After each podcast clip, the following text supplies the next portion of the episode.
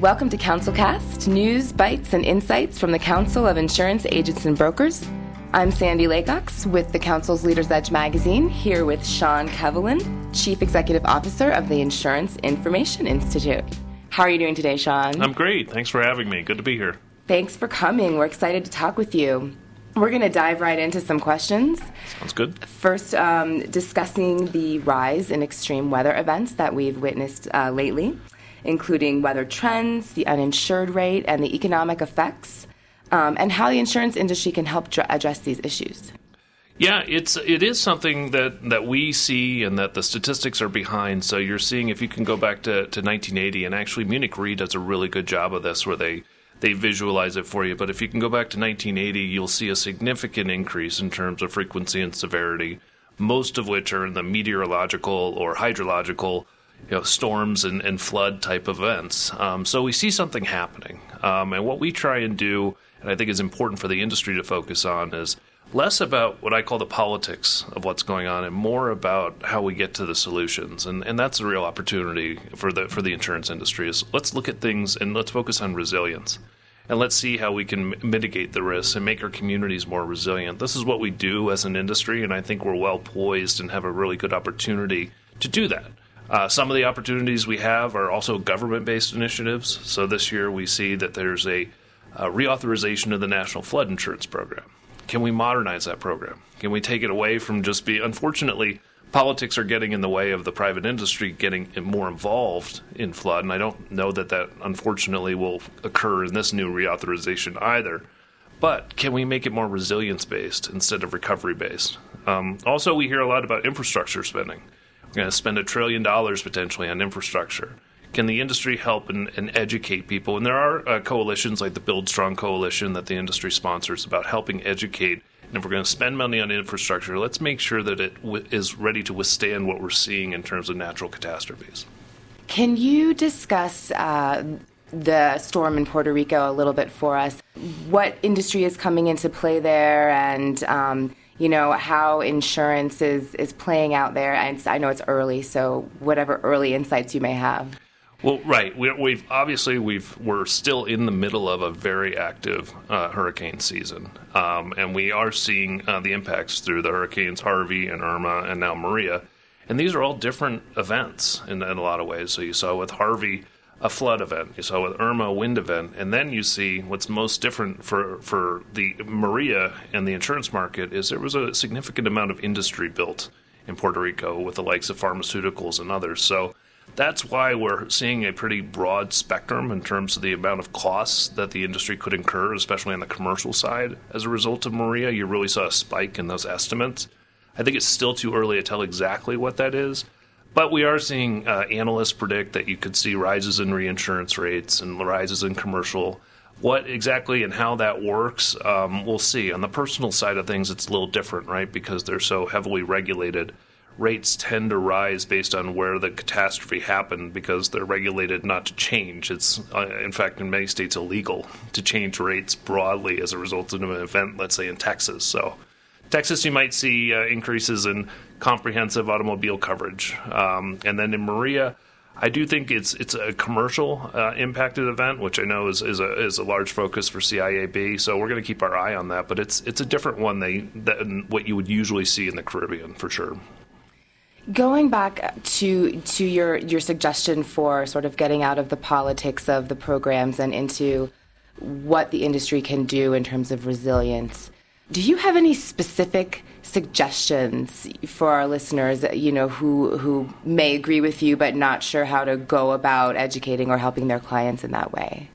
So it, it is. It's a lot about understanding where people are and where the, the risk is happening. And the trends are, um, and they've been around for years. Um, Americans and people around the world love to live in risky places, right?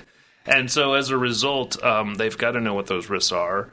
And they need to, when catastrophe strikes, um, there's an opportunity there. And in fact, I think there's going to be a good case study that comes out of the difference between Irma's uh, impact and Harvey's impact. So, Irma in the state of Florida after Hurricane Andrew, you saw building codes uh, go up and, and get more solid um, in, in a lot of ways, right? And I think we're seeing that um, AIR did an estimate of, of Naples, Florida, and except for the with the exception of like motorhome communities, it was largely untouched from Irma, uh, right? And then you look at Harvey, where in that area in Houston, the building codes are virtually non-existent. So you're going to see actually an illustration and a comparison of communities and what resilience does. And I think as an industry, we need to make sure that we're, we're helping our customers understand the value of that. So if catastrophe strikes, how can you build forward instead of just building back to the way that it was? That's a really key component. Moving is, is sometimes an, a necessary evil or option um, because mm-hmm. you just need to move out of these areas, but it's very hard to do. So I think we as an industry just need to educate our customers about what risks are out there. I think technology is going to help out with that in a lot of ways and, and allow customers to more easily understand and appreciate the risks that they may face and if they understand that, then we can educate them more. Um, it's just a, it's unfortunate um, in flooding actually that we're not that our customers are not as educated as they could be, and honestly, the reason is is because the private market's not there. So if you think about what we could do with flood, if the private market was in there and it was able to market itself like we see this industry in other areas like automobile insurance and home insurance, right? And we're able to educate people. I mean, floods impact 90% of every major catastrophe, right? Our flood, there's a flood issue in every one. So we've got to increase our education about that, not just to help people appreciate why insurance helps, but also appreciate what it's going to take to mitigate the risk. Because honestly, the insurer and the customer does not want to suffer that catastrophe and that loss that can happen. So education is important. And can you talk a little bit more about the types of technology that's emerging that might be able to help educate and, and give people some of that data that, that might help sell the need yeah. to them? Yeah, there's there's a lot of work I think and a lot of discussions being done um, in technology actually for how perhaps we can look at public-private partnerships. Um, the the U.S. government is one of the largest holders of data, right? And this industry is built on data. So, is there a way for us to work together to, to, to bring the data to the industry and for the industry to help create models and understanding of where the risks exist? So that that is an area, and we're seeing the discussions happening. We've seen actually member companies of the III working with the federal government to help them understand because they're actually not holding on to the data because they want to. They're holding on to the data because they don't know how to release it. So uh, the insurance industry can actually help and is helping firsthand with getting some of that technology there. The other side of technology, though, that's that's really neat is the value that it can create, and the value that can create to the customer. So if you look at studies that have been done from the likes of McKinsey, we hear a lot about those certain um, what I'll call disruptors in technology that are trying to upend the market, right? Much like Uber did or Airbnb did. But McKinsey actually says of the $9 billion that's going into InsureTech right now, 61% of those InsureTech companies are actually looking to drive value into the system, eliminate some of those pain points that the customer and the broker experience, get the claims paid faster, get the underwriting done faster, hold a contract in a secure place, allowing people to in and access in and out in real time. So technology is going to drive a lot of value, um, and what I would say even a lot of societal value and that's ex- that should be exciting for us in the industry. Absolutely. And I think that, you know, here we've been talking a lot about technology, and there's a lot of that conversation going on in the industry. And it would be great to hear from you how our brokers at this point in time should be thinking about technology and how to form partnerships to work with it without you know spending so much money on things that uh, aren't going down a path anywhere yeah, and, and there are good tools. I think one uh, very important message for the broker community to, to, I think, appreciate is embracing the technology, right? Um, there, there seems to sometimes come across that technology is going to try and take the broker out of out of the whole system. I think the relationship is just going to get stronger as a result of technology because the broker is going to have to spend less time searching and and looking at various policy comparisons and things like that because technology and artificial intelligence can help them do that and they can spend more time with their customers. And especially when you get into the, the complex commercial cases, that's what they need. You need that relationship there. So I think the relationship from technology is only going to get stronger from the customer to the broker and, and the carrier. Um, and, and, I think that's important. But then, if you're interested in, in, getting more involved and understanding where the technology is, there are initiatives and tools out there that are worth looking at. So one initiative that's out there right now is a is a group called Plug and Play, So it's out of the Silicon Valley. Now, plug and play is what started Google, is what started PayPal, Dropbox. A lot of your household name big technology companies came out of this incubator called Plug and Play. InsureTech is now their number one focus. Um, there's everybody wants to know about this business of insurance and how they can get more involved in it. So that's one area becoming more involved, and we see a lot of our members. There is an InsureTech uh, focus group, if you will, and it's now their biggest focus group. Every Wednesday, they bring in um, InsureTech companies to do a Shark Tank type of exercise, give their elevator pitch in front of the carriers, and see how they can add the value. So that's one area where Plug and Play welcomes more insurance companies and brokers to get more engaged. Uh, there are also other tools out there. For example, the Insurance Thought Leadership Group um, has Innovators Edge. And this is an aggregator of virtually all insurtech companies are out there. And you can look how they're financed, you can see what they do, but you can see how they're working as well. Um, and that it's a really interesting tool, and I'd recommend anybody who's interested in finding out how can technology help my business take a look at that tool as well. It's great, great advice. Let's talk uh, about auto a little bit, switching gears a little bit here, although it does fall into the technology realm. What do you see as the future of the auto industry, and how does insurance evolve with that? So the the future of, of the auto industry, I think, in let's say the short and midterm, um, us on the personal lines, you will still see an increase, right? Um, again, re- referring back to a McKinsey report on technology, they focus in on the auto industry, and they they predict that by 2025, in fact, profitability of the insurance industry will go up by 2x. And the reason being is technology is going to come in and create some more efficiencies, create better underwriting and things like that that are going to help the industry. Now, between after 2025 and up until 2035, the prediction is that there's going to be a shift. Um, you're going to get semi autonomous vehicles, you're going to get autonomous vehicles just because these vehicles are not necessarily crashing due to human error does not eliminate the risks associated with it. Now, it might transfer the risk from a manufacturer, uh, you know, from a, from the actual individual back to a manufacturer, but there are risks. Uh, there will be risks there. These are moving vehicles. These are big technologies that are connected.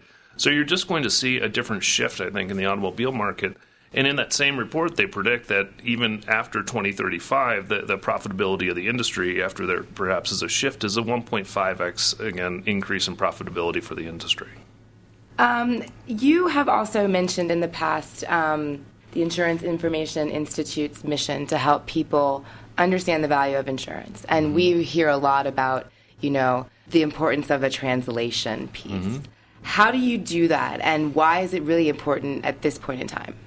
You know, I, I think I'm in this position in some ways, um, and why the Triple I is successful is because uh, we try and be simple minded, and I'm a simple minded individual that, that tries to put myself in the place of somebody coming to our website or hearing us speak or uh, having to explain something to a journalist or a, po- or, or a policymaker. And we try and put it in those terms that, that are easier to understand because the truth of the matter is you can't have a developed economy, uh, a thriving economy without insurance um, it gets this label as being a grudge purchase um, and, and things like that, but it's driving economic growth almost more so than any other industry, right? So if it, we we oftentimes um, are in the shadow in financial services of banking and securities, right? Well, if you look at GDP and insurance, uh, banking industry contributes right now about 2.9 percent to GDP, and the insurance industry is 2.8.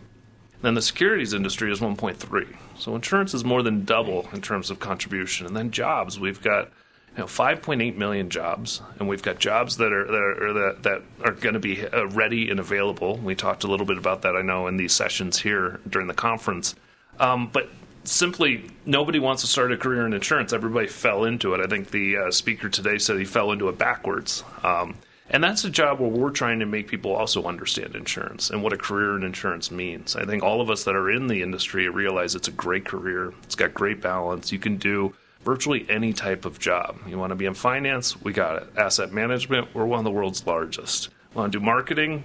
One of the world's largest in marketing. You can't watch network television without seeing at least three com- insurance commercials in a half hour, That's right? True, so, yeah. so we've got a lot of opportunity in the industry. I think we just need to communicate it more, and and that's what we're focused on at the Triple I is getting a little bit more proactive um, in some campaigns, and we're going to focus on talent. We hope to work with the council on that one in particular, get on campus together, those types of things, perhaps, um, but also telling that economic story Focusing on resilience will be another thing. So there is a lot that the insurance industry does to serve and better society. And so we just believe it needs to be communicated, but we've got to communicate it in ways that people listen. That is true. Is there anything else that you want to leave our listeners with about the Triple I or any of these topics? You know, this event is just a great illustration of the importance of collaboration in the industry.